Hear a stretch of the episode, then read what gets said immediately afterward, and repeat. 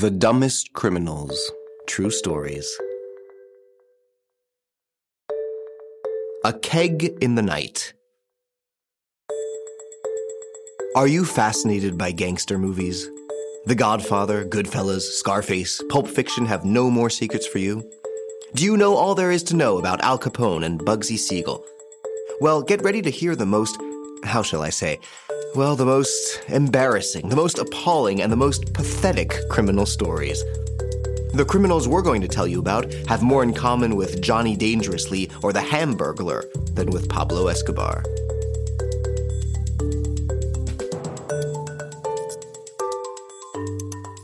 Howl at the Moon is a well known restaurant in Surfer's Paradise, Queensland, Australia. It is appreciated for its wines and its view of the Nerang River. Lou Sarantonio is the co owner. He is called on the night of July 27, 2016, by the police. The alarm system has been triggered, and two officers are on the spot. He must come immediately.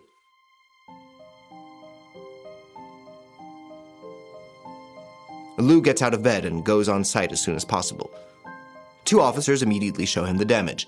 The back door of the restaurant has been smashed open with the help of a keg of beer that is still there. They have gone around, but there is nobody inside. The intruder who broke in has already left. Lou Sarantonio informs the police of the existence of a video camera. Hidden in the wall, it continuously films this glass back door.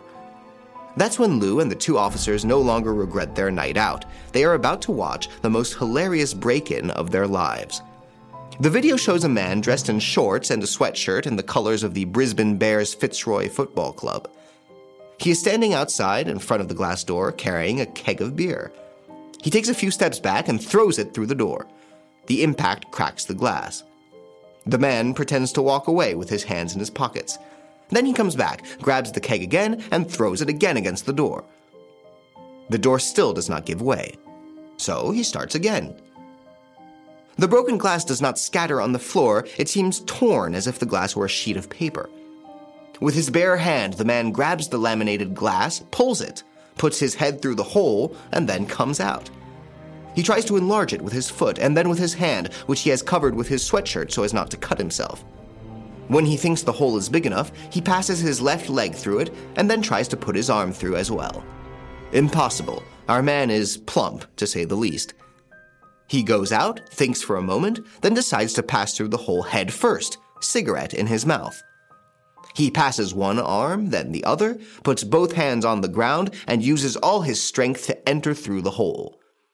One more effort, one more, and then the last one. Here comes the man's rear end, finally wriggling through the hole, and our intruder does a nice somersault, scraping his legs on the way.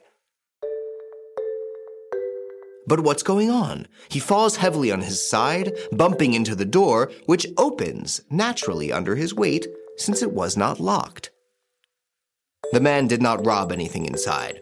He even went to the police a few days later, declaring himself ready to pay for the damage. Lou Sarantonio took pity on the unfortunate man, who said he was only thirsty. He won't press charges, the repairs will suffice. Did you like this episode? Feel free to comment, share, and rate it. See you soon for new stories. Midnight Studio, addictive podcast creator.